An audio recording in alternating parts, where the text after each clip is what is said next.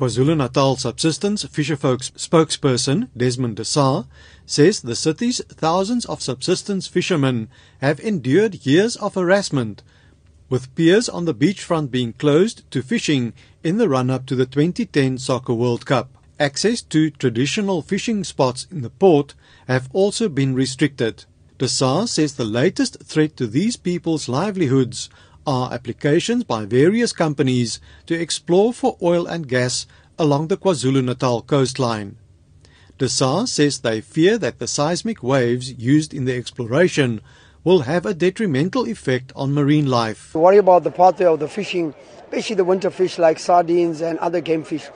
And their pathway will be affected with the oil and gas drilling. But more importantly, the spillage. There's no emergency plans for, for the city. We don't have that. And we've seen with the Gulf of Mexico that the oil industry can't cope with the spillage. They can't even handle it themselves.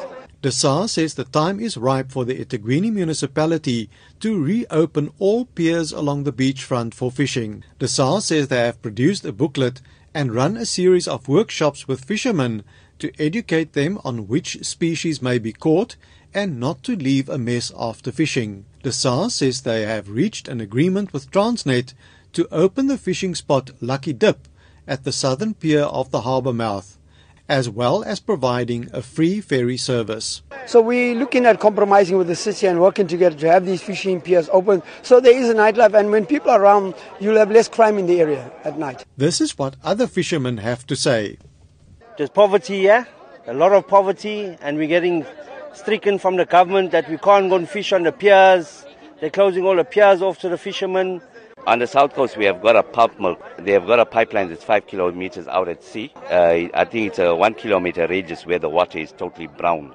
There's no uh, marine species that live in that area. D'Sa says they want an inclusive Durban where people's rights are respected and everybody, all the beach users, are treated equally.